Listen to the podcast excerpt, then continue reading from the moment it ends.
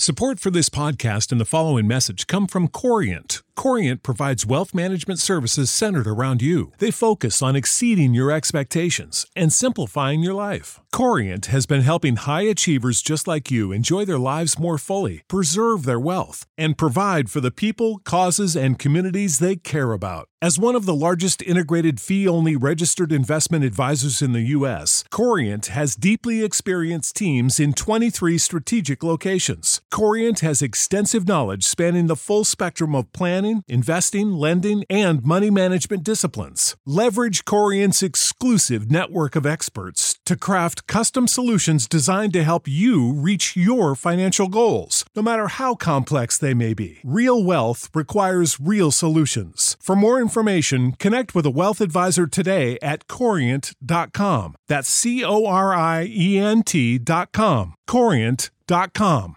Sick of being upsold at gyms? My guy, you're currently a base member. For $90 more, I can upgrade you to our Shred membership. For 130 more, you'll be a Swole member. And for just $300 more, you'll reach Sweat Platinum. At Planet Fitness, you'll get energy without the upsell. Never pushy, always free fitness training and equipment for every workout. It's fitness that fits your budget. Join Planet Fitness for just $1 down and $10 a month. Cancel anytime. Deal ends Friday, May 10th. See Home Club for details.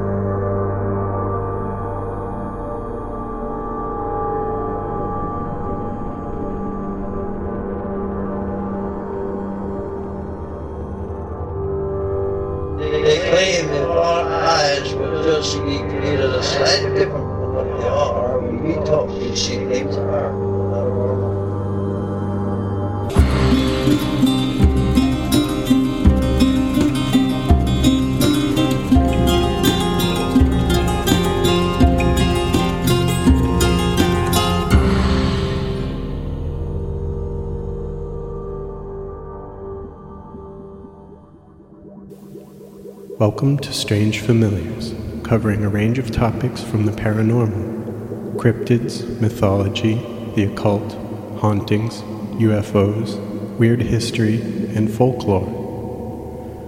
Wherever you are listening to Strange Familiars, iTunes, Stitcher, YouTube, or any other service, please subscribe and click the like button and share the Strange Familiars pages and stories on Facebook and other social media.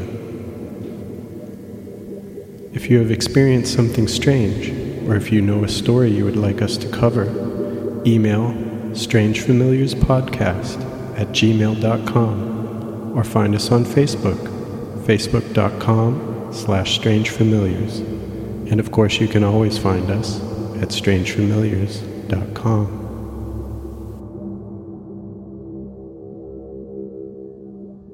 Welcome to Strange Familiars.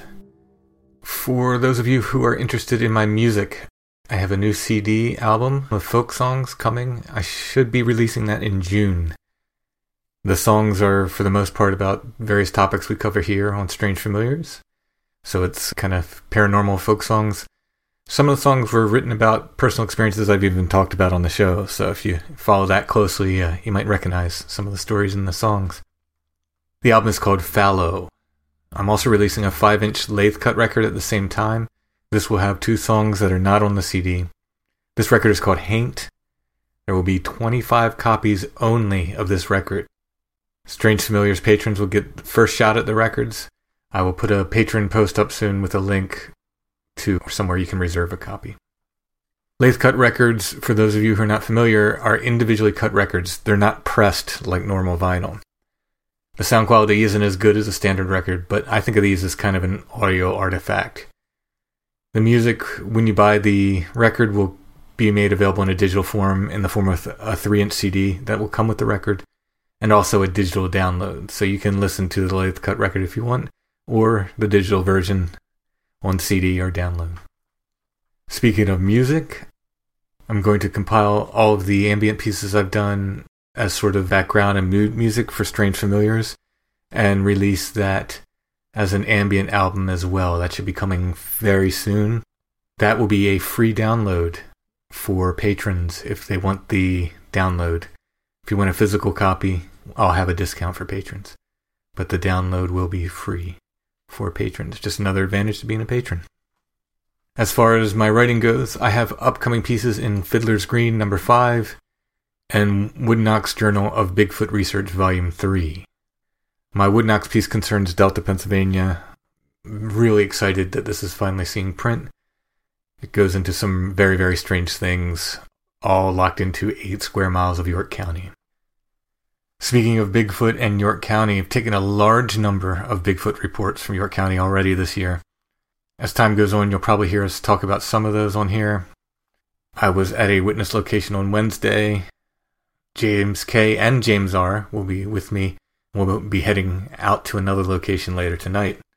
These are just two of many reports that we've been given, not to mention possible ongoing activity at Site 7. If you've witnessed Bigfoot or anything strange in York County or elsewhere, drop us a line and let us know about it. StrangeFamiliarsPodcast at gmail.com or 717-347-8554. You can text that or call and leave a message.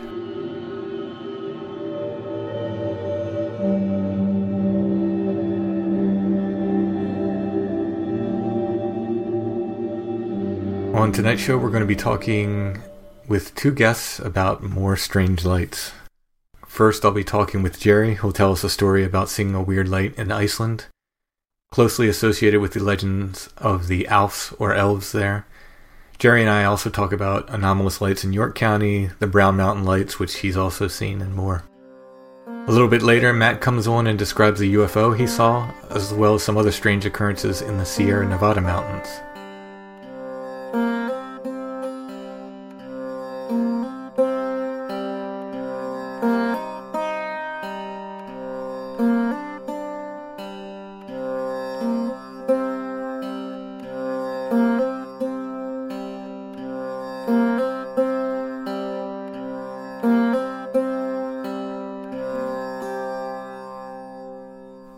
Welcome to the show, Jerry. Thank you. It's great to be here. You live somewhat local to me. You don't have to be super specific. I, I don't mind, but more or less. My wife and I work down here in Washington, D.C., but we uh, have a house up in the avenues in York, which is sort of right in Central City. We've been there about nine years. Yeah, this is our ninth year. We've got one of the creepier houses there in downtown, so we're pretty happy with that area. So I think we're probably probably almost right on top of each other. We share some stomping grounds. Yes. In fact, I keep expecting that I'm going to pull up one day and we're going to run into each other in the woods in the middle of the night after you know listening to this thing. Uh, in one episode, you mentioned uh, you know some drones, and I was like, "Oh, was that me?" Because I have a drone that I take out, and I was like, "Oh, I, I think I sent you a note and said, well, I was at I wasn't out there on that date or something like that. Yeah, yeah, it, and uh, you actually gave us some good information on drones. I know virtually nothing about it, and I think James didn't have. He was going from what someone else told him. You know, I don't think James right. claimed to be a drone expert either, but he he didn't have right. all the facts right. You actually gave me a lot of good information on that. You told me a story about some lights, but it was not even in the United States, right? Yeah, yeah. I don't have a, a French accent, but I do. Uh, I do have a story that doesn't take place in the United States, and if you let me give you a little uh, background, if that's okay. Sure. Um, yeah. I've been interested in what I guess you call it the paranormal for probably going on about 30 years now. I think I did my first investigation in a serious way when I was about 14, 15 years old, and I'm 44 now. And I grew up in Texas, and uh, you know most of the stuff I researched was sort of our legends down there. And you know, I wrote a few pieces on the uh, you know, the Aurora UFO crash. My wife and I investigated that when we were dating, and you know, the now famous Goatman's Bridge. Uh, I was, you know, the first person to sort of debunk that story that they, much like Toad Road, it's one of those stories that no matter how many times you debunk it, they keep telling it over and over again. Right. You know, and I did a lot of that kind of stuff, and you know, it sort of became a hobby for us. And I call myself a skeptical investigator of claims of the paranormal. I, I, primarily am a skeptic. I'm a scientist by profession. I have a bachelor's in anthropology and a master's degree in history, and my doctorate's in a field of adult education. I'm a data scientist for the government.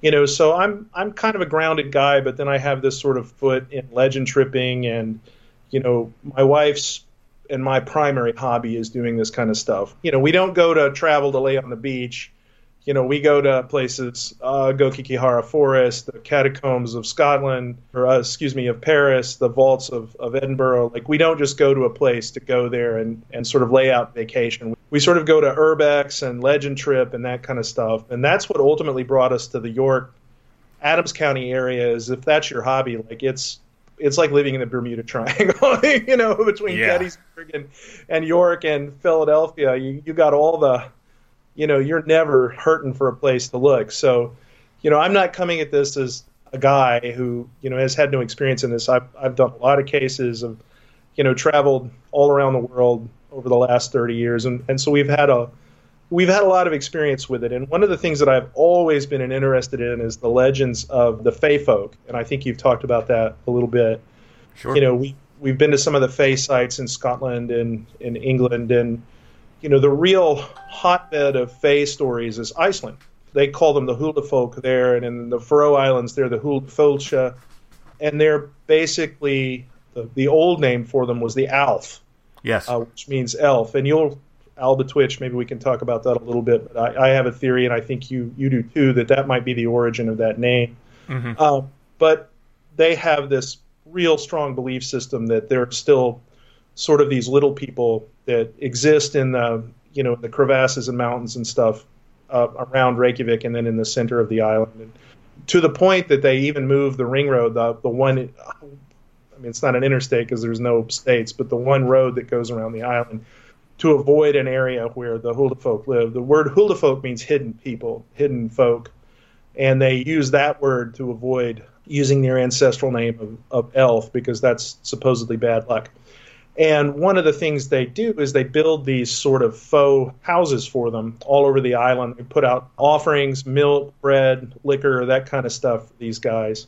In Reykjavik, when you go around the park, you'll see them and they're very touristy. But I shot you over some pictures of some of the old, more authentic ones, including one from a place called Keldur, which is a farmstead that's been occupied for a thousand years. And so, you know, they have this spring and they've built an elf house there. And that's where we had our experience. We went to Iceland the first time for my 40th birthday. So that was February four years ago. We were there in the middle of winter. We wanted to see the northern lights and we wanted to sort of explore these elf hulda folk legends. So the way you know we always start our adventures usually in a bar, right? so we, we get there day one, and you know we're looking around Reykjavik, and we you know I'm kind of a beer connoisseur, so again York County's perfect perfect place to live if, you, if you like craft beer and, and mysteries.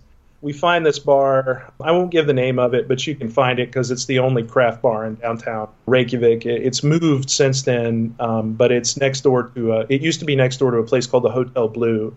So anybody who's in Reykjavik can track it down. And we're there. It's the middle of February, total off season, bitter cold, but there's no snow on the ground. And we walk into this bar, and some other American tourists were there. We're just four of us in the bar, and we're hanging out talking. And it's me and two other ladies and my wife, and they're all having a good time, and we're cutting up. And as often is the, the proud tradition of ladies who travel, they all go to the restroom at the same time and leave me and the bar manager to talk. And we're sitting there, and I said, "Hey, man, you know, he's he's got nothing to do, so he's drinking, I'm drinking, and he's sharing with me his home homebrew. Like we've got enough of a relationship going that the guy's giving me beer out of his private stock." And I'm like, you know, I want to ask you about this elf thing. Is this true? Is this BS or is this true? And Icelanders are extremely matter of fact. They're they're even more matter of fact than Germans. And he goes, "Oh yeah, it's absolutely true because I've seen them." And he said it just like that. And I said, "What?" and he goes, "No, it's true. I've seen it." And I said, "Well, what what's the story?" And he goes, "Well, there's a place where we do food and beverage tours at a thing we call the Crystal Cave that's out on this road that takes you to the local airport, not Keflavik, which is the international airport now, but the local intra-Icelandic airport that was built by I think the Brits during World War II. And again, I, you can find this on the internet. I'm not going to give away directions to this guy's site, but if you if you really want to find it, you can find it. And he goes, we do tours out there, and I see him at night. I'll get out there at night. The sun, you know, in the wintertime sets at 3:30, 4 o'clock. So it's already dark when he's setting up, and he says, and the way I see him is I see these lights that move up in the uh, in the hills and in the and in the mountains and in the valleys, and they'll move along like lantern lights. And he said the old people will tell you that that's how you see the Hulda folk because what you can see is the lights from their houses and from the little lanterns they carry. And I said, that sounds ridiculous. And he, he says, I don't know what they are. And we started speculating, and he's like, it could be some natural phenomenon that we just call elves. It could be something related to the volcanoes or something like that. And I said, well, that's anomalous phenomenon, so you know, let's try to check it out. So a couple days go by. We've rented a car. We're exploring the island. We had not gone to this site yet. We were going to save that for our last day because it was the closest one to the hotel we were staying in and I, I'm also big into Icelandic culture, and I always wanted to go out to the some of the sites that were in the Poetic Eddas, the Icelandic Chronicles. Yeah. And we were doing a day like that. We needed to go out to Keldur because that's one of the places, if you are familiar with the literature, that's heavily mentioned in Njal's Saga, the, the saga of Burn Niles, which is one of the longest ones. Place that was actually there. So the buildings that were there were there when the saga took place. It's the middle of winter, of course, tons of snow. And again, I've sent you some pictures you can share. There's nobody around at this major tourist attraction. So we spend the whole day out there, sort of hanging out, having a good time. We ended up, you know, staying out very late because our real goal is to see the northern lights. And Vicky suggested, well, this place would be perfect. We should come back at sundown to check out the lights. Go into town, have a couple of Viking beers, eat some French fries, go to the local bath because everybody takes a bath, you know, we do the bath and then we head back out to Keldur. And we're sailing down this dirt road towards the site, you know, to get into position to check out the northern lights and see if they show up. The cars work like American cars. We've got a white, I think it's a Toyota. Vicky's driving. I've got cameras in my lap, so I'm ready to take pictures thinking I'm going to check out the northern lights. Got a, you know, a 35 millimeter Nikon camera. Sailing down the road, out of nowhere, maybe 25, 30 feet off the right of me, as we're driving down this dirt road, a ball of light appears, little bigger than a basketball, smaller than a giant beach ball. It's orange, like fire, and it is bright enough and high enough off the ground to cast a shadow. So Vicky and I both saw it. She almost wrecked the car. She slammed on the brakes came to a roaring stop. I tried to get out of the car. I was so freaked out and ecstatic. We weren't scared, we were ecstatic. I couldn't get my seatbelt off. By the time I get the seatbelt off and the door open, it goes out. So I literally started cursing. Like I was furious. I was like, that's we're never going to see this again. Like we saw the thing we came to see. What are the odds? And we've been back to Iceland since then, never seen it again. And we're not going to get to see it again. Just as I get out of the car, maybe another, I don't know, 500 yards, 300 yards back off into the field, again out to my right, it appears again. It's too far away at this point for me to, you know, see it as close up as we saw it before to see if there were any defining characteristics. But it's the same light, about the same size, off in the distance. And I had my camera in my hand, and at that point, I snap a whole bunch of pictures, just as many as I can get a bunch of pictures taken. I sent you probably one of the better ones. Mm-hmm. Get a whole bunch of pictures taken. It goes out briefly and then it shows back up in an almost the same position. And I try to chase it.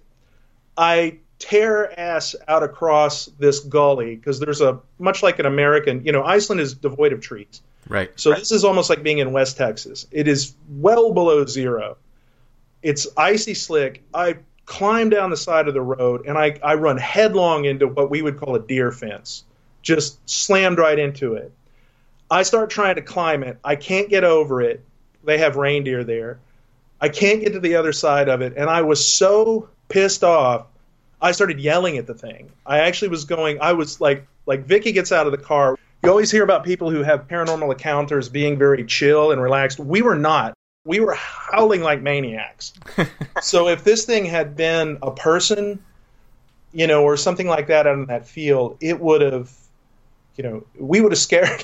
yeah, it would have so, at least recognized your presence. Or, yeah, yeah, they would have recognized, and then it goes out again. We continue to see it on and off, I would say, for probably the next, it seemed like five hours, but probably the next 10 or 15, 20 minutes in that sort of same area I don't get any more pictures that look good. At this point, it's so cold, you know, it's draining my batteries. I go to get my video camera. I uh, my video camera, which was in the trunk, the batteries are dead. I think I maybe got one blurry phone pic. So that initial series of pictures from the second time it showed up, the only time I saw it. Now, when you say your battery was drained, the cold drained your battery, or you cold drained our battery? Okay. We had that problem. This was not paranormal. This this was February twentieth, and this was a brutal winter. So it was like if we had ran out of gas, we'd have been dead by the time we got back to the high, highway. It was that cold. Mm. So batteries were gone. We had that same problem when we were photographing the northern lights. We really only had about 20, 30 minutes before we had to switch batteries with warm batteries um, to to keep them going. So that sounds like the weird part. We're not to the weird part yet. I have on a hat at this trip that I'm very, very fond of. It's a, a British fat flat cap, brown knit cap, very warm, like a faux silk lining. And I'm wearing that hat before we leave that spot. We spend the rest of the night driving up and down that road. And I mean the rest of the night until probably three, four o'clock in the morning. You know, that's how much we were into it. We were trying to find side roads to get closer to where this thing was, just anything we could. Another car never came. We never saw any other houses. We never had a reason to get out of the vehicle until that point. We are exhausted and we have this long, grueling drive back to Reykjavik. We have to go over this major mountain in the middle of the night on the frozen road. We get back to our hotel, we crash. You know, neither one of us can sleep we hit a couple of drinks and talk about it, talk about it, finally fall asleep. We get up the next day and I'm like, well, what do you want to do? And she's, I want to go back out there because I want to see were there lights? Were they burning off natural gas? Was there a geological formation? She's like, I can't let this rest. Let's get some food and get back out there. We get up and I realize I don't have my hat. I've got my parka, I've got my scarf, gloves, no hat. We get back out to the site. I'm like, well, I'll at least be able to get my hat. Get out, no hat. I'm like, okay, the hat's gone. I, I lost it somewhere in the middle of the night. We take some pictures of the area as best we can. There's no houses there. There's no side roads, no features, no phone poles, nothing. You know, like here, like in Texas, you know, you might expect a, a, some old farmer's light or something on a well house or something like that. This was just empty land, and clearly the guys got it fenced for caribou, and I don't think caribou light up, you know, like balls of fire. So we spent another hour kind of roaming around, looking around, kind of making peace with it. We're like, well, let's go back to Keldur, and we've got some snacks in the back. We'll eat a snack. We pull up to Keldur where the, you know, where the visitor center is. Still nobody there. Totally closed for the winter. I get up. I get out of the car because I want to stand up and eat. I don't like to eat in the car. It's a weird thing that I have. so I'm going to get out and eat in front of the sign. I walk over to the sign, look down. There's my hat laying right under the Keldur sign, a mile from where I lost it. Huh. And I and, and you got to realize we left there probably one, two o'clock in the morning. We come back as soon as we wake up, get some food in us, and there's no tire tracks. There's like nobody has been like the only tire tracks we saw was from us driving, you know, probably six, seven hours earlier in the day. And I did not get out Maybe I did, and in all the excitement, I, I forgot. But Vicky and I don't remember me getting out at Keldur the other time we visited it that night. And somehow that hat gets from the side of the light to where I found it at Keldur. And I mean, I still have that hat. Like I took it with me. It's like that's now my lucky artifact. Sure. And, yeah. You know, I've left it in restaurants, and it always comes back to me. Like I left it in a restaurant recently, went back to that restaurant the next day, still hanging on the hook. So it's like, so now I have I have my lucky Huldafolk hat, and you know the the couple of things that I I regret about that is I usually when I go to investigate a case, I take equipment, trap cam, anything I can get my hands on. If I need to get a drone, if I need to get a camera, and we were on vacation, so we came tongue in cheek, not expecting to see what we ended up seeing. And of course, you know that's how I think these things play with you is they're going to f with you when you least expect to see them. yeah. Or at least that's the way I rationalize it. If I'd been out there with all of my equipment, I wouldn't have seen a damn thing probably. I, oh, I agree. There's there's something there's know. something very uh, yeah, and I trickster people throw that word around a lot, but there is something very trickstery about the thing. the, the whole And- phenomenon. Exactly, and I agree with that. But I did get, you know, unlike a lot of folks, I did get a handful of pictures. Is it okay I- to share what you sent? please, please, I would love feedback on this. If somebody, I have had some other friends who've done analysis on that. They, you know, one guy did some sort of color pattern analysis, and he said that it looked like that the readings he got back was that it was definitely fire. It wasn't electric light. Blow it up. There's no foam pole. Um, if you want, I can probably even find the original files off the camera and figure out a way to get them to you so they don't have to be emailed. I am desperate for feedback on that because this has like been the enduring mystery of my career, and that's sort of what got me into mystery lights. So I've been since that time sort of trying to match up mystery light sightings with other phenomena. And what I am finding is that mystery lights and these alb creatures, puckwudgies in Massachusetts, our albatwitch in York County, Hulda folk, they're sort of core- comorbid with bright lights, with these weird lights. Yeah. Uh. They all seem to have kind of a root. If you sort of draw a map of where these phenomena occur, it's sort of an arc around the Atlantic Ocean from Brittany in France, England, Scotland, not so much in Wales, a little bit, Ireland, the Faroe Islands, Iceland, Newfoundland. There's a famous place where they think Hulda folk live in Newfoundland, right down to sort of southern Pennsylvania, and then it sort of peters out, you know, around the Chesapeake Bay. And then there's a Puckwudgie tradition that's gone inland into Ohio at, at Moundsville State out there. But, you know, there's this sort of ancient tradition of these little people who are remarkably similar, whether they're being seen by Native Americans or Picts or, or Vikings or Anglo settlers in York County, that are shockingly similar and all seem to have sort of a name that's rooted in that same sort of German noun. Yeah. Yeah, it's Yeah. it's uh, Alb in German. It's Alf in the Norse. It is Correct. yeah, of course Elf in English. English, exactly. And one of the things that I find interesting is that they do appear in the context of these sort of bizarre lights. You know, as a skeptic, as a person of science, the question that I, I have, and that is sort of the enduring mystery for me, is are these sort of natural lights a physical phenomena that people are explaining away with a mythology? Or is there a mythology that the rational mind is trying to unpack scientifically by swamp gas or, you know, whatever? Well, the folklore is incredibly consistent. That's the thing. Yeah, and that's what is as an anthropology person as an anthropologist you know that's the thing that i find particularly interesting is that it's i mean man for this to have a for this to be a sort of a pan Genesis folklore that starts in europe and spreads to the new world via columbian exchange and co- colonialism is really difficult for me to accept because we do have pre-columbian you know stories about these little people and that's Right, one of the things that i'm trying to do is sort of collect those stories and see see if you can find sort of the Ur tale that started them all. Yeah, I mean, I, I, good luck. I mean, it'd be awesome if you could, but Yeah, It- not possible, but it seems like like they just pop up everywhere. what I find interesting about the Albatwitch is it is, you know, I think you sort of caught it, and a lot of us sort of caught it before it became an internet phenomenon. Like it doesn't really have a Reddit thread yet.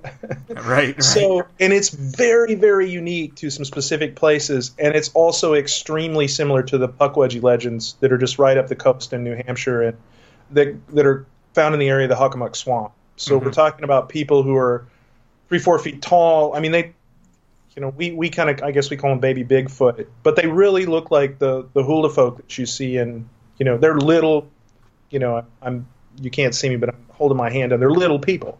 Yeah, you know and and that's that's what i think is really interesting. So you you, you kind of have to wonder if i mean that's you know cultural merging. Did the germans bring these sort of stories with them? And you know i'm i'm german of german descent myself. You know i'm a, um, a mennonite on my father's mother's side but not lancaster amish. Uh, the mennonites also settled in mexico and texas and i'm from that bunch goshen indiana is where a lot of our family settled as well. And we don't have an analogous uh, story in Mennonite culture down there. I mean, there's a lot of ghost stories, but there's not any you know elvish stories because I don't think there was any any phenomenon down in the Texas Panhandle that these old Germans could could sort of latch onto. So they so they sort of brought their ghost legends with them, which merge in with you know the local tales of La Llorona and, and some of that. You know we have a German version of La Llorona and that kind of thing. Oh really? So, yeah. I mean, there's rich folklore there, but you know, one of my other interests is whenever I get bored with work, I'm, I'm writing a couple of books, and one of them is on um, this concept called panic. You know, everybody knows the word panic, but nobody knows where that word comes from. And the word panic actually, the root of it is Pan, which is the the great god uh, from Greek mythology. And the, the ancient phenomenon of panic was this situation where you would be alone in the woods and you suddenly get a creeping fear. And I'm, I'm sure as a woodsman you've had that yourself. If you yes. hike in the woods a lot, you'll be walking along and all of a sudden, you know, the hair will stand up in the back of your neck.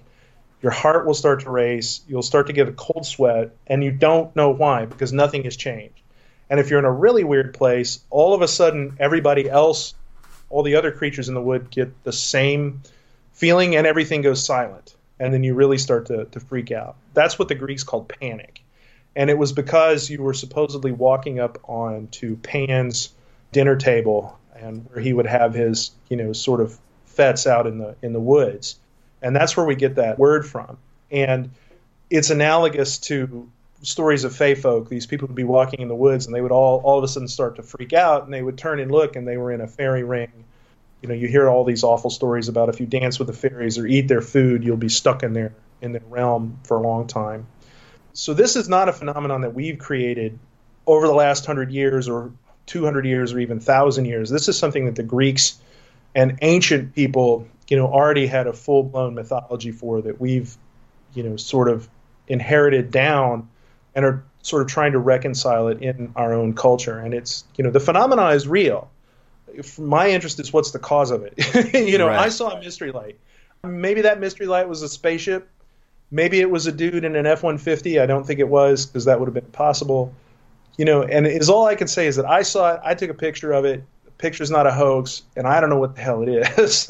so, so I want to go to places where we have mystery lights and see if I can figure out, see if I can replicate that. And it, it may be a fool's errand. You know, I've gone down to Brown Mountain now we recently saw a very strange light over in Seven Valleys, which seems to be a mecca for strange lights, but I wasn't able to get a picture of it. It was like a flash.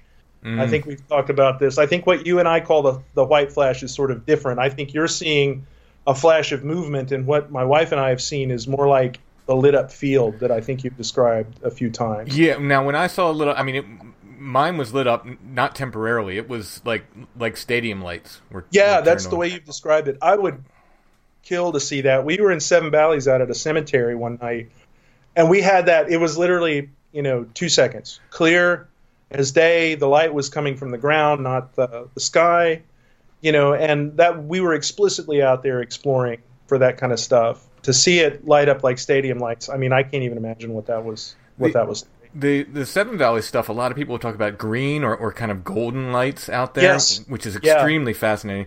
The Flash, uh, I don't know if you heard, we did a show on lights on Where Did the Road Go recently, and uh, yes. uh, they were talking about those flashes like that a lot. Like, yeah, and I don't, I don't know what it is. You know, I've seen them twice now, and both times it was in Seven Valleys, and they come from the ground up, so it's not lightning. Like you know, I've seen lightning. it's it's ever present it's from the ground up, and it doesn't have a single point. It is a light that's everywhere all at once. So, I, you know, I, I have a woman, a very very nice woman. She doesn't have internet access. She found me. I, t- I took an ad out in the paper that just said like, see, "Seen anything weird, Bigfoot, anything like that." So that's how she found me. So she and she calls me every now and then. She'll call me, you know, once every two to three months or something, and she'll just. She's a local lady who's been collecting these stories. I'm, I'm guessing. I don't know her age. I'm guessing she's in her 60s or 70s just from her voice sure. and from, from how, how many stories she has and how, how far they date back. But she'll call me every couple months. She called me, like one of the first times she called me, she told me the story about these glowing fields. And, and she's from Seven Valleys. And, and uh, yeah. She, this was on her family's property. Her father went out and, and saw these this field lit up glowing. I traced the date back. I, I, said, what, what date was it? And it was, she said it was September, and I forget, it was sometime in the early 80s. I'm, i will say 82, but I'm not exactly sure what year it was. But anyway, I found within a week Now she knew nothing about Bigfoot. She wasn't interested in Bigfoot at all. She just told me about these glowing fields, and that the the following day after her father saw it, there were there were black helicopters flying around the area. I think she even said one landed in that field, but I'll have to look at my notes to be sure. But anyway, I found a Bigfoot sighting within days of the day her father saw this field in Seven Valleys. Man, that's incredible. You know, we've had some UFO sightings in in and around. There was one at uh, near the paper factory. I think it was in the early '80s, and there's been a couple. You guys investigated one. There's been a few. You know, I don't work on defense projects, so I'm not a quote unquote disinformation agent or anything like that. I, don't, I don't know anything about UFOs and I never talk to people about stuff that I actually do work on, so I have no insight into the UFO phenomenon. The, the fact that you just denied it means there's a certain certain uh, yeah, percentage of, of people out there going, uh huh. yeah, I know, I know, of course. This will make it worse, but information science is my specialty, you know. So you know, information, disinformation, and propaganda are sort of things that I actually lecture about and stuff like that. So, you know, if I were going to make up a story, I'd be the guy to do it. That's why I'm not doing it. and I have to tell people, you know, I could tell you everything I really work on in the context of sitting in a bar, and you'd never believe it because it would all sound crazy. But I, I don't know anything about black projects or anything like that. But where we are in Pennsylvania is awfully close to where the government does an awful lot of, of military testing. Mm-hmm. So I'm always sort of skeptical of UFOs a little bit. But the government, I'm pretty sure, is not working on Bigfoot. That's I, I don't know about missing 911 and all that stuff, but that one, you know, we might stare at goats and stuff like that, but I'm not sure about that. I think they're, I don't know what's going on, but I know, I think something's going on and I'm not sure. I have no idea what it is, and that's pretty that's why it's exciting. yeah, sure. Yeah. you know how to book flights and hotels. All you're missing is a tool to plan the travel experiences you'll have once you arrive. That's why you need Viator. Book guided tours, activities, excursions, and more in one place to make your trip truly unforgettable. Viator has over 300,000 travel experiences to choose from. Everything from simple tours to extreme adventures and all the niche, interesting stuff in between. So you can plan something that everyone you're traveling with will enjoy. Real traveler reviews give the inside scoop from people who've already been on the experiences you're considering. So you can plan with confidence. Free cancellation helps you plan for the unexpected, and 24 7 customer support means you can travel worry free. Download the Viator app now and use code Viator10 for 10% off your first booking in the app. Find travel experiences for you. Do more with Viator. Sick of being upsold at gyms? My guy, you're currently a base member. For $90 more, I can upgrade you to our Shred membership. For 130 more, you'll be a Swole member. And for just $300 more, you'll reach Sweat Platinum. At Planet Fitness, you'll get energy without the upsell. Never pushy, always free fitness training and equipment for every workout. It's fitness that fits your budget. Join Planet Fitness for just $1 down and $10 a month. Cancel anytime. Deal ends Friday, May 10th. See Home Club for details. Getting back to the Iceland yes. story, did you say there was one of these elf houses in the area that you saw the light? Yes, I sent you a picture of it. It's I think it's tagged uh, Elf House Keldur. Okay. And it's a picture of a it's a little house. It's very old with a spring pouring out the front door. Wow. And again, you're welcome. And that's my hat would have been found. I could have picked up the hat and thrown it and hit that thing.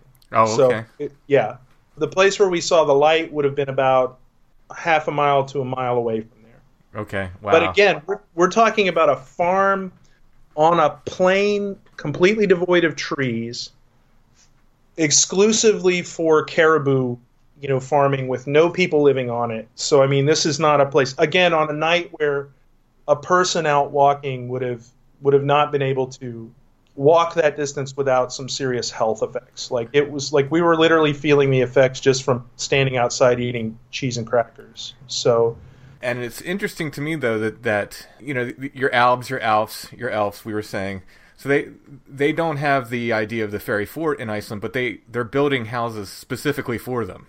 Correct. And they're they're building roads. They will actually avoid certain mounds and stuff, and, and like you said, they'll they'll move the roads, or they won't build through areas because they're known. You know, they were known as where the elves were. In fact, I think I read it. In, it was in that book, the Elves, Wights, and Trolls book. There's a story in there about a a World War II air base they were building. I don't know if it's the same one you were mentioning before. Oh, oh yes. that is the place. and they delayed the Davis- building of that for, for about a month and it was the Correct. americans were very very frustrated but the the uh, the icelandic people were like no we're not one of the fellows actually got a message in a dream i think uh, that came to him and said please give give us time to move before you before you tear down this hill or this mountain or whatever it was so this idea does exist, you know, that, I mean, more than Ireland, more than Scotland, of these homes, these places. You know, it's, a lot of times are associated with know- springs. That's why that house built on the spring. That house is built on the spring. Yeah. And that's where I think, I mean, we've just come full circle. That's why I think the fairy forts are associated with fairies. In, you know, the pukwudgies live in rocks, um, the albatwitches live on Chickies Rock. I think that because there are not, you know, in Iceland, they live on big rocks, they live in these craggy places, caves underground. But in Scotland, Ireland, there's not those kind of features. So I think that, that these things have become associated with ancient structures Ah, that- you know, what we call Hex Hollow is, is actually also known as Spring Valley. Yep. And the reason why is there are an incredible amount of natural springs there. If you spend any amount of time hiking through there, you'll see them. They, they pop up in the woods at various locations. They, the, Yeah, the groundwater is very, you know, you know the, the the water table is very close to the surface there. Yeah, yeah. It, there's a reason why it's called. Well, there's a reason why it's called Hex Hollow too. But uh, Sure. re- I, I believe it's a it's a very special place. But the proper name is Spring Valley, and it's it's absolutely deserving of that name. There's springs everywhere. You know, this is one of those places. You know, I go back to sort of this theory of panic, like, like you know, the first time we ever, you know, and again, I I, I encourage people not to go to Toad Road. Like that is that is private property. You know, and the the I don't even like to slow my car down there because then everybody on that thing knows what you're doing. and, you know, and I mean, if you want to find your kids on a on a Saturday night, drive out there because it seems like there's a billion teenagers out there all the time. So don't go out there unless you have permission from somebody. But it's one of those places that as soon as you get out of your car, you're like, man, this place is weird. Like it is Codorus furnace. It's weird, and um, Hex Hollow is one of those places that as soon as you get out, it's it's what they call a liminal space. It, it's like a place where you know we intuitively understand that this is a different kind of place than a normal piece of real estate. Like you're, you know, you're never going to find a beach resort in Hex Hollow because it just doesn't feel right. It doesn't feel unpleasant, but it doesn't feel right either. I don't know if you've had the, the similar experience, but you know, Well, my most intense, you know, if you want to talk about panic, my most intense panic in the woods was there.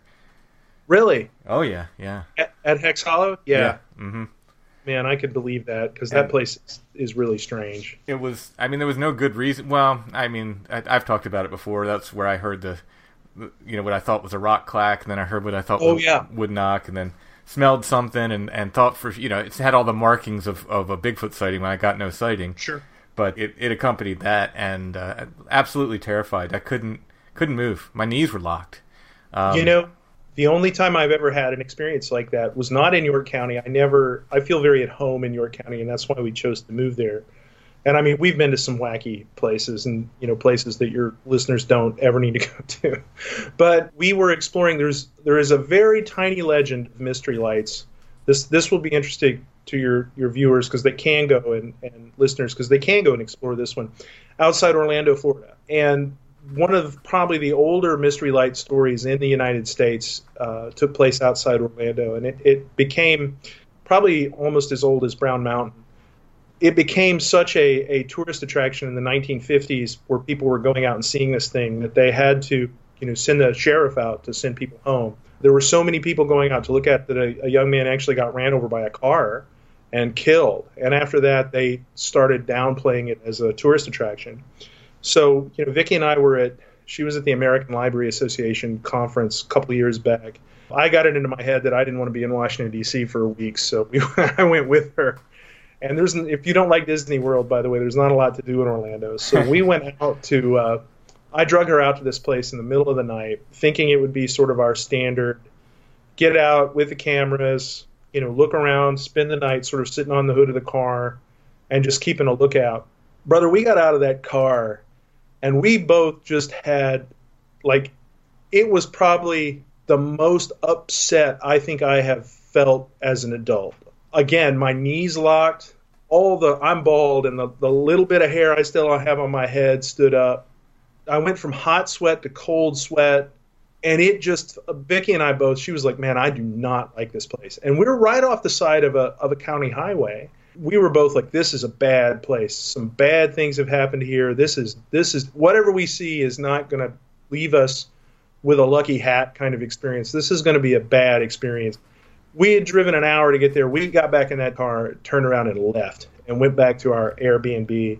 I mean, we've been in the catacombs, we've been in the, the Edinburgh vaults, we've been into some you know backcountry Arizona or New Mexico and all that stuff. You know, we've been to some some some shady places on our investigation, and I have never had one that left me that scared.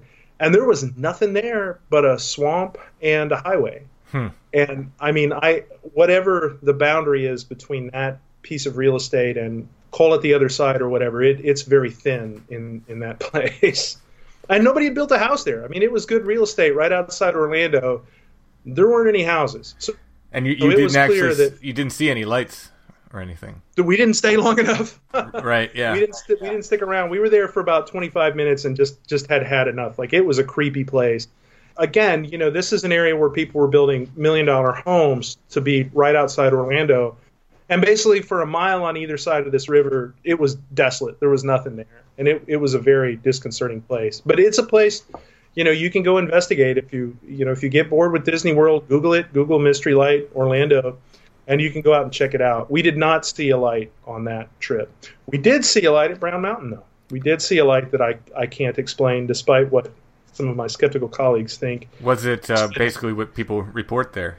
It was. We were there all night, hanging out in the middle of winter in last October, and uh, we found the very best outlook we could find perfect viewing, clean, crisp weather. It was before the winter season and after the summer season. Set up on this sort of picnic bench and just sat there, you know, stone cold watching. It took about an hour to identify all the, the city lights. You know, that's clearly a car. That's clearly a hiker.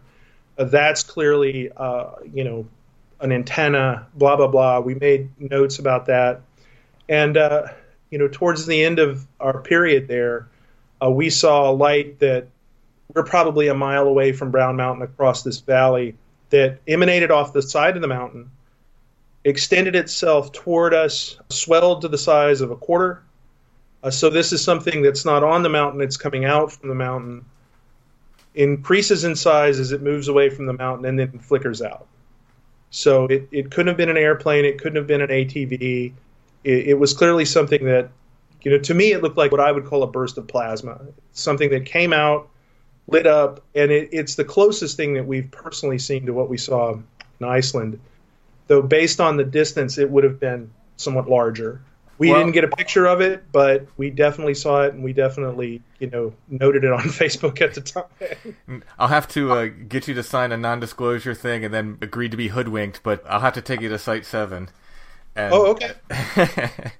and show you those because they don't look like they're not man-made at first. To, to me, I'm, I'm, you know, when I first, well, first of all, you have to let your eyes adjust. So they're not super, super bright, although they can, they will get super bright when you start messing with them. But in their sort of, I'll say, natural state or whatever, they're not super bright, but they're bright enough where, you know, once your eyes adjust to the dark, you see them.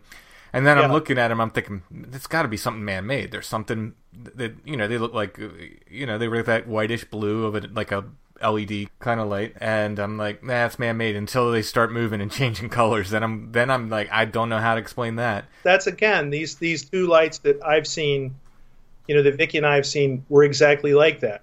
They were too regular to be, I don't know. People describe will o' the wisps. I mean, they must be will o' the wisps, whatever the hell that is. They look man made. They behave like a like a device, like a machine, but then they don't. Right. They, they behave like plasma under the command of an intelligence. They're both mechanical and organic, and that's exactly what we saw in Iceland and out. out that's, that's a good explanation, a good description. And someone wrote and they said, I, "I know what you saw. You saw light reflecting off of water, and it, and the water was dripping, and that explains the movement." And this guy was very confident. I said, "Well." maybe, but the lights were moving up and sideways, and you know, water doesn't move that way. So I, Yeah. you know, I, I don't know what to, t- you know, it's it's a it would be a good possible explanation, however unlikely, but you know, maybe. But I water that's- doesn't move up and sideways. It just does it like gravity doesn't work that way.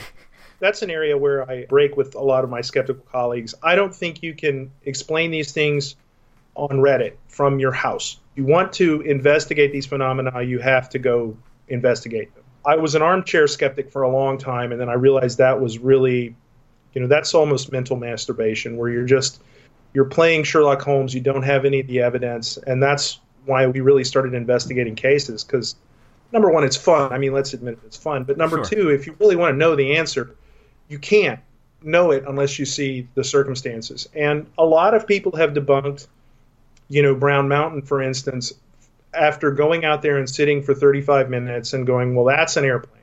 Well, yeah, there are airplanes. I mean, you know, that area of North Carolina has a lot of people, and Brown Mountain has hikers on it. But after you just keep your eyes focused on that thing, hour one, hour two, hour three, you begin to see the pattern of human movement and of machines moving, and that gives you an, an understanding of what happens when anomalous phenomena show up. One thing I will say, anybody can research Brown Mountain, and I would encourage them to do that. There's a guy who lives on the mountain who posts YouTube video every night. He's got a couple of cameras running.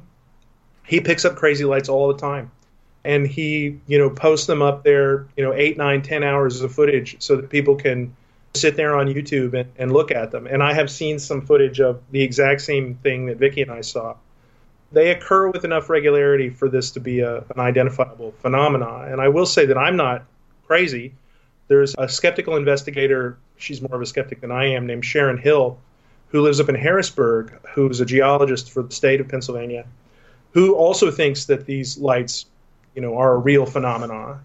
I'll say it. I don't believe in ghosts, and I think Bigfoot is something, but I don't think it's an ape in the woods. I agree. Yeah. You know, and and if space aliens exist, that's probably the Department of Defense. But these mystery lights are real, and they're they are a phenomenon that we have not fully understood, and you know, so that's why I've kind of planted my flag on there.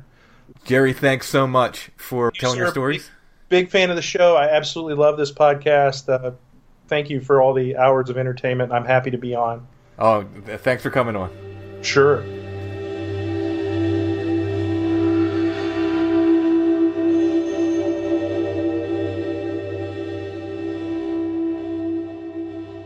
Before we get on with the rest of the show, I'd just like to mention if you like what we do on Strange Familiars, please consider becoming a patron. Go to patreon.com slash strangefamiliars. We try to do full extra shows every month for our patrons. Last month we actually did two full shows. This month we'll have a special guest telling us about his Bigfoot encounters as well as discussing Bigfoot, Albatwitch, and other hairy creatures with me. We do not have advertisers, we don't have grants, we don't have any financial support other than our patrons. So if you want to help us out, $3 a month gets you extra shows and other content. You can go in at higher levels for more rewards and get things like t-shirts, stickers, pins, and more. Thanks to all of our current patrons. We really couldn't do the show without you. And if you'd like to help, that's patreon.com slash strangefamiliars.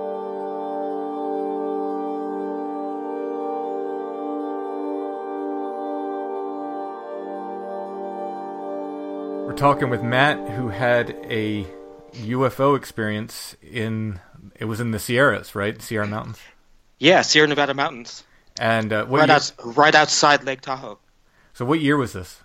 This was 2001, the summer, and I think all of us, when we think of the year 2001, since what happened that year, and I specifically remember this is the summer before 9/11, so you know, a long time ago, but time does fly, and it's crazy that's been that long.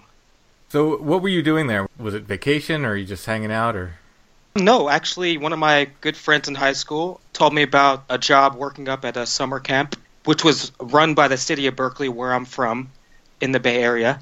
But this, the city of Berkeley ran a uh, youth summer camp for families and also kids. And my friend had worked there the summer before, just doing some random maintenance work. So I jumped at the opportunity just to basically get out of the house for the summer, get away, make a little bit of money, and also at the same time you know, go up in the mountains, a place that I have always loved. Most of my life, I would go camping with my family up around the Tahoe area in the summertime. So it's, it's a place that I love because it's so beautiful up there. Yeah, I've not been, but I've seen plenty of pictures. I've been uh, I've been north of, of San Francisco. I've been to uh, Yeah. Muir Woods and, and all that, but I, have never Oh, yeah, yeah, into yeah. the, the Sierra Nevadas. in the Bay Area, everybody you know talks about oh let's go up to Tahoe for the summer or let's go skiing you know in the winter. So it's it's a pretty well known destination for people from the Bay Area. Mhm. Um, anybody who hasn't been there, I definitely recommend it. It's it's it's, it's a beautiful lake. Yeah, if you get a chance, definitely go there someday. Yeah, it's it's on my list. My, Yeah. I, I have sort of a list of places I, I need to hike, and, and that's definitely one of them. You're in Pennsylvania. Yeah. hmm Okay. I'm sure you have uh, a lot of avenues to pursue in terms of wh- whether it's UFO or cryptozoology, because I know I've heard a lot of stories about Pennsylvania and, Yeah, and, we, we and the history. You know. we get a lot here, and a, and a crazy mix of stuff too. So yeah, there's plenty to uh, look for here. But I, my listeners are all, are all over the place, so I try not to do. I mean, I'm here, so I end up doing mostly in Pennsylvania, but try not. Yeah. To, I try to spread out and do other stuff too, which is good. It's good you're on. So, kind of lead us into what happened. Um, presumably, sure. this, this was at night. Yeah, it was at nighttime. I was working up at this, at this camp for about seven weeks, and there was a lot of, you know, classmates around my age that were working there too. So a lot of people I knew that were from Berkeley that worked up there on the staff, and, and a lot of cool people. You know, we'd hang out after work and just, you know, hang out and have fun, stuff like that. And this one particular night, we were gathering, just hanging out, and we decided to go to this beautiful spot on the ridge.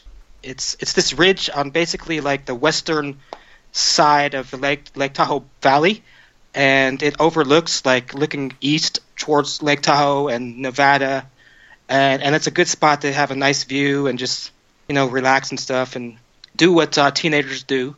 So yeah, this specific night we went out there and just hung out, and that's when we saw something pretty interesting in the sky, and and definitely caught our eye, and it was something that I, I uh, we all saw. I don't remember exactly how many people were with us, but I think I remember it was like ten to twelve, so it was a good bunch of us. Yeah, that's a good group of people. Now, now, did you? I- Yeah. I'm just remembering from your email you sent. Did you say you saw it first? Um, I don't know if I, I saw it first, but I do remember when I did see it, I pointed it out to everybody, and then so I know at that point everybody was watching this thing this thing in the sky, and it gives me kind of like a reassurance a little bit to know it wasn't just me seeing it. Sure. Yeah. Yeah. So that definitely made it more of a powerful moment, you know, that I, I was able to talk to other people right after it happened and just like in shock in a way and just kind of in awe, like, what the heck was that, you know? Yeah. When I go out into the woods alone, and, and if I'm doing recording, I always point out to people it's so much easier and nicer just to have someone else there, even just to say, Yeah. Did you see that too? Like, are we talking about the same thing? Now, what did you see? And you know, you sort of check each other with that. Seriously, seriously, um, man, going out in the woods alone, that's, I don't know if I could do that, but I definitely commend and applaud the people that have that kind of um, ambition, you know, if they, if they're alone, that they'll still go out there. I don't know if I could do that. So I guess I'll continue with Oh, sure. Yeah. So yeah, we, we were just hanging out in this cluster of rocks on this ridge overlooking the east of the Tahoe Valley, and it's this we call it the pipeline because there's just this big, I guess it's drainage a drainage pipe that runs along the ridge. So we're just hanging out there, and I remember it was a pretty clear night because we saw a bunch of stars and stuff, and definitely up in that elevation, it's it's really really clear. So getting away from the city, you could see all the stars and the satellites and all that. It's just an amazing view at night. We're looking east, and something caught my eye. It was in the air east of us. I don't know how high it was. I, I don't know exactly how big it was, but to give you a little reference, you know, you're looking at a clear sky in the nighttime, and you see the stars, and if you just you know point your thumb up in the sky, you can block out you know the the stars and stuff like that. But you know like so when i put my thumb up for like reference like how big this thing was because it wasn't a little dot like a satellite. It wasn't a shooting star. So it was something a little bit bigger, and it was probably a lot closer to where we were at. And so basically, this thing kind of just appeared like a round ball of light. I can't really say that it was any saucer shape or anything, but definitely round ball kind of thing. And it was pretty close to us, and it was, you know, definitely bigger than a little speck of a star, you know, so it had some size to it.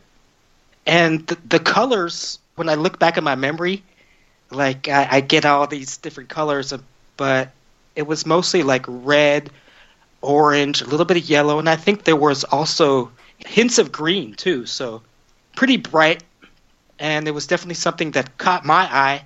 I don't know exactly who else saw it when I first saw it, but I remember seeing it and then pointing at it like, "Look at that! Look at that!" So it was up in the.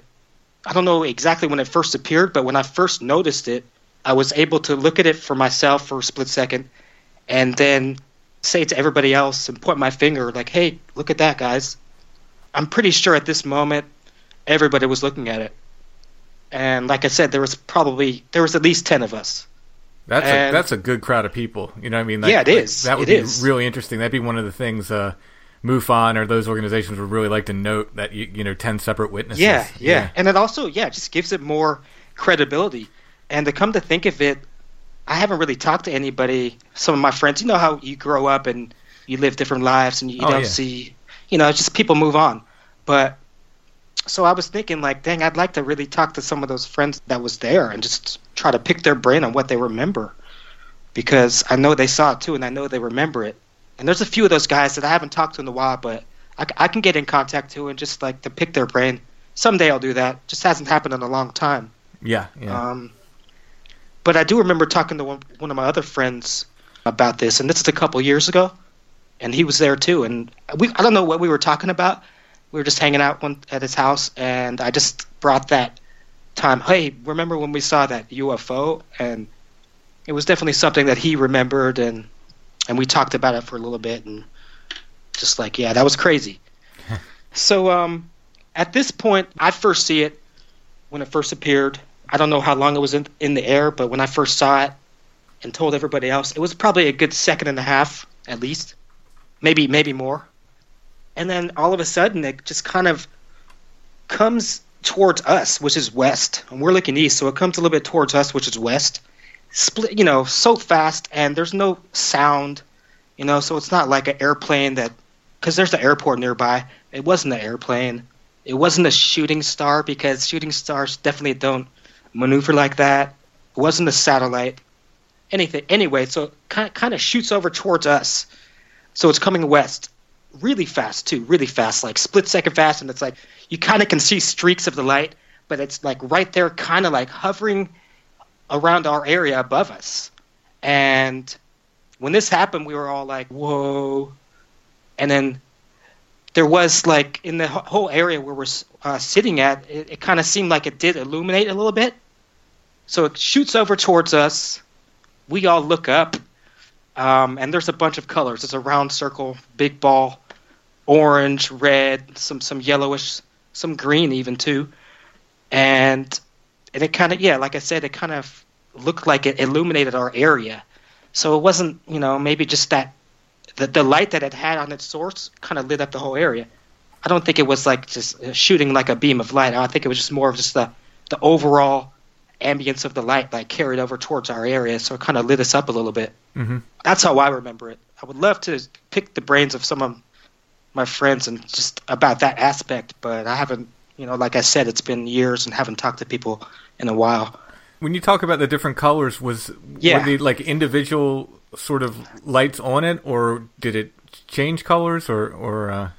That that's a good question. Um, no, it, it seems like it just they all kind of like blended in to the just one color. There wa- there wasn't any specific, you know, lights. You know, it, it was kind of like all blended in as one color. so the whole time this just appears as sort of a, a ball of light, Yeah, for lack of a better description. Yeah, okay. basically basically just a ball of light. I mean, yeah, I don't remember seeing any like real structure to it. You know, Mhm. like saucer structure or any other kind of like aircraft kind of structure. I didn't see any of that.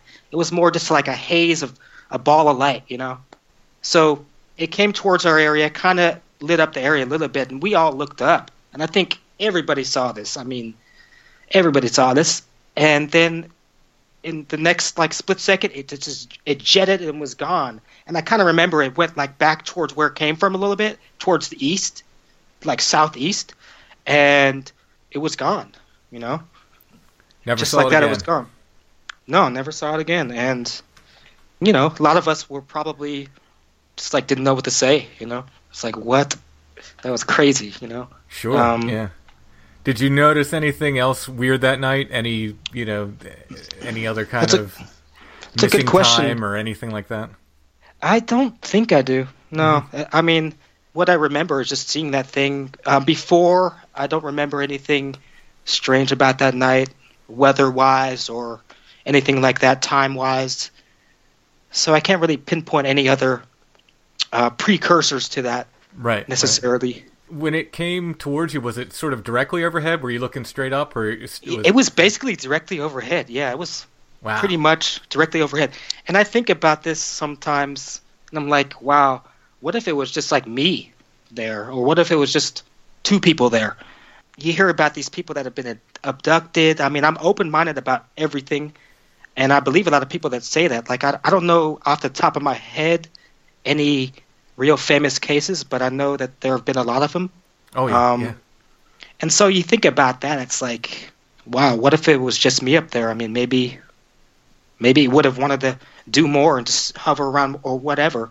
The fact that there was a bunch of us probably deterred it. You know, it wanted to go come check us out and get out of there once it knew there was a bunch of people, something like that. You know, Yeah, I would believe although, it. although I've heard stories where you know whole parties full of people have been uh, Yeah, not necessarily abducted, but like the you know one or two people would be abducted, the rest of them would be put to sleep, kind of thing. They will have no memory of it. So there's all kinds of weirdness. I mean, I think you're right. I think probably a bunch of people is safer than than one or two, but whatever it, those things are, you know, call them aliens for lack of a better word. They Yeah. do, they do what they want to do. You know, no matter how Yeah, many people are there, yeah. it seems like their technology or whatever it is that they're using is so uh, far advanced from what we have that they, Mm-hmm. they seem to be able to do whatever they want, according to stories. You know, again, this is yeah, all- according to stories, and I mean, I, I'm definitely a believer in a lot of that. Like in terms of the knowledge and and the wisdom that we lost thousands of years ago, there's definitely something to that. And for instance, like I went to Egypt when I went to Giza, and I saw the big pyramids, and you know, coming back from the middle from Egypt, and it just made me want to study more about that subject. And like, we don't even know how they built those pyramids today, you know. yeah, And it's yeah. like they've got hear- some guesses, but yeah, no one's really they've got some out. guesses, I know, but it's like Yeah. so I'm really open minded to all of that histor- historical mysteries and whether they're aliens or, or giants or we just don't know. And, I think you got to be open minded about that sure. because we just don't know. So the rest of that time that you were in the mountains there, or other times when you were camping or anything, did you ever experience anything else strange? Any screams or weird stuff like that? Um, a couple. There were there, there are two other times that I had some. It was nothing that I saw, but it was just what I felt. So I'll start with one time. I moved to, to Tahoe to live up there for a couple years in late 2006, and I stayed there until like basically around 2009. So this is like years after 2001 when I first saw that uh, strange thing in the sky. So I was living up there with you know my cousin was there. He was a ski instructor, and I was there working at a restaurant. And this is this one night I was coming back up to Tahoe late at night.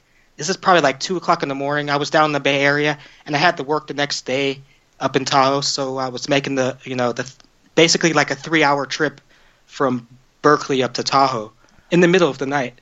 And you know I started to get tired when it's when I got onto the Highway 50, which is one of the roads that goes east up to Tahoe, and this is like a real windy mountain road. Mhm. And so I was getting really tired and kind of swerving a little bit. So I decided just to pull over and maybe get like just get get like a half an hour of sleep and just so I can make it home because it was still from there it was still like a good 30 miles to my house up in Tahoe.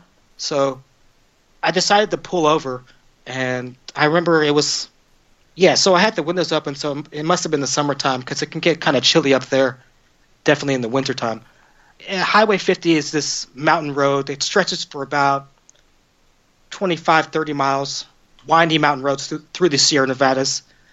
Like I said, I was pulled over.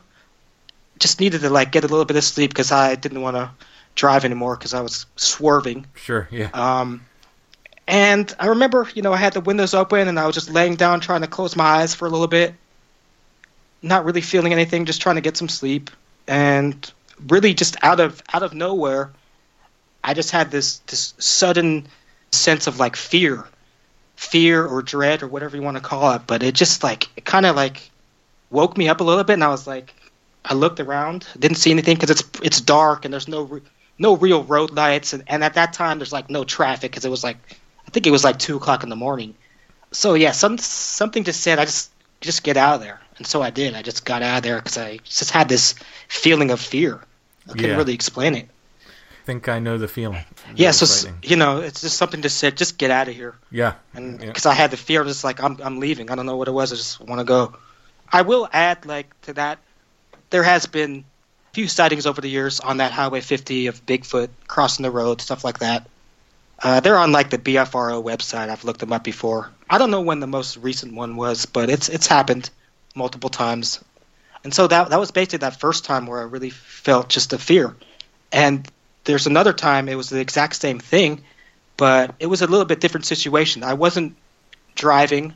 I was actually kind of stranded in South Lake Tahoe. Uh, I was at the casinos with some friends, and then somehow my ride fell through, and then I and I wound up having to basically just walk all the way back to my house, which is basically, I'd say five or six miles outside of the town a little bit.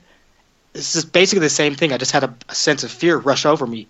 It was um, snowing a little bit, so there was snow on the ground in winter time, pretty cold, and it was pretty late at night, like at, probably around 12 or 1. Not really any traffic around, and I'm walking towards my house, and and I make it like almost all the way there. So I walked about four, maybe five miles, and t- made made a turn onto the road where my house was. It's kind of like on the outskirts of the main part of South Lake Tahoe, so it's pretty. You know, there's not many houses around. There's not much traffic. There's not many street lights. There's a lot of patches of just forest. You know. hmm I remember making a turn up to my to my house up the street, and the same kind of thing happened. Like there on the right of me, there's a good, you know, like probably a two city block area of just straight forest. You know, no houses, just a bunch of red, a bunch bunch of trees, and pitch black in there too. You know, and and even where I'm walking it, there's not much light. There's only street lights every every block or so maybe. So it's pretty dark. So I'm walking and I look towards the to the whole patch of forest, like I told you, and it's pitch black in there. And I look in there, and I just like the same thing happens. I just I don't I don't see anything. I don't smell anything. I didn't hear anything. I just had a straight fear come over me. I don't know what it was. And at that moment, I just I started running as fast as I could to my house. There might not be anything to this, but it, it's it's something I definitely remember. And No, but it's interesting that the the four miles previous, so so it wasn't that Yeah. you were walking in the dark, because here you've walked in the dark for you know three quarters of the way or more. Yeah, uh, already, and then it hits you, you know, in this one section. That's interesting.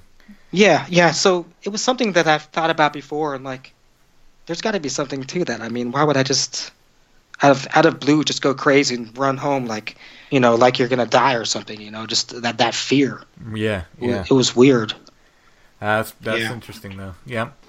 This area in the Sierra Nevadas mountains, um, I'm sure you probably know, but like, there's been a lot of weird things that have happened there in terms of like plane crashes and stuff like that. A lot of people call it like the Nevada Triangle, which is basically like you could basically map it out with Reno, Nevada, Las Vegas, and then also Fresno, California. Okay. So those three cities basically. This one documentary I saw was pointing it out, and you know, there's been a lot of plane crashes over the years around there, in, including like famous people like Steve Fossett. Okay. Um, yeah. He had a plane crash, and they they didn't know what happened, but I think they finally found him. Yeah. but- He was. Uh, that was a real mystery with him. Yeah. Yeah. Yeah, it was. I think that that was the guy people were reporting like they saw him supposedly afterwards or something, or he came back. I, yeah. I'm, I'm trying to remember. I know. I don't know the all the details. I haven't really researched it too hardcore, but hmm Yeah, I know there's definitely- some, there's a lot of strangeness around that. I, I don't remember Yeah, the details of it, but uh, so yeah. So those aspects make it you know make the sighting more interesting, and also uh, the proximity to Area 51. I mean, you know whatever they got going down there in Area 51 is definitely within short range of the Sierra Nevadas. You know, mhm. it's, it's maybe like a little playground to test out their toys or something. well, I know Ron Morehead. He did his Bigfoot Sierra recordings. Sounds. Yeah, yep, they were Yeah. up there. So and he never used to talk about it, but lately he's been talking about how he's seen lights and stuff up there too, uh, And orbs. yeah, and, that's- and such. Yeah, and it seems like a lot of people are talking about these orbs and lights. I mean, it's there's definitely something going on, you know. Yeah, absolutely. Are you still in the area? Yeah, I'm still in the Bay Area. If, if you get up there and, and see anything else or anything else odd happens, let us know. Oh, definitely. I mean, I definitely have so, some plans someday to do do some investigating and stuff like that, but I just haven't really got it together, and I'm I don't think I have enough balls to go out by myself at night.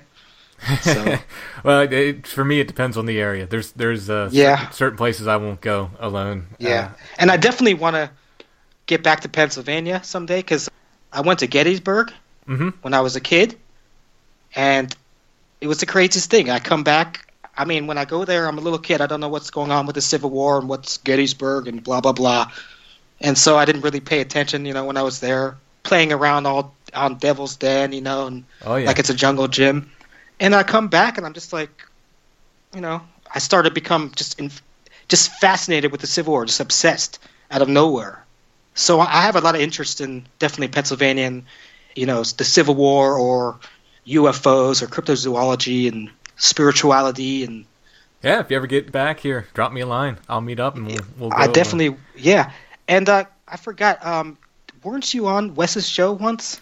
I've been on Sasquatch Chronicles, I think, four times now. Yeah, because I remember like you were there was that one episode where you talked about the old stories of of things in like uh, around Gettysburg, like the Gettysburg Gorilla. Yeah. Mm-hmm. Yep. That was really interesting. I liked hearing about that. Yeah, I'm about to do a show like some point coming up where we talk about that. I'll go over all Yeah. the, all the related articles and stuff for that whole gorilla flap. Yeah. Pennsylvania gorilla flap they call it from the 20s. So uh, that that'll probably end up being two or two shows at least uh, worth of. I think yeah, those old stories are so fascinating. I mean, there's so much to those times because it's like you know people are just it's basically like a young kid that just they're innocent and they just they tell the truth because they don't know any better.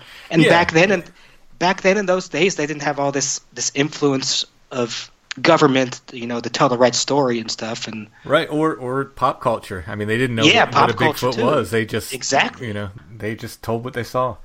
yeah. All right, Matt. Thank you so much.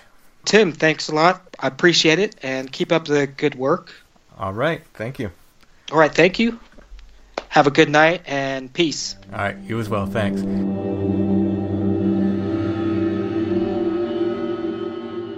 Strange Familiars is a production of Dark Holler Arts. Music, books, art, podcasts, and more. DarkHollerArts.com. If you are on Facebook, check out the Strange Familiars Gathering group. We post stories and links to other podcasts we like. Listeners post their creations and discoveries, various related articles, and more. Intro and background music is by Stone Breath. stonebreath.bandcamp.com for more.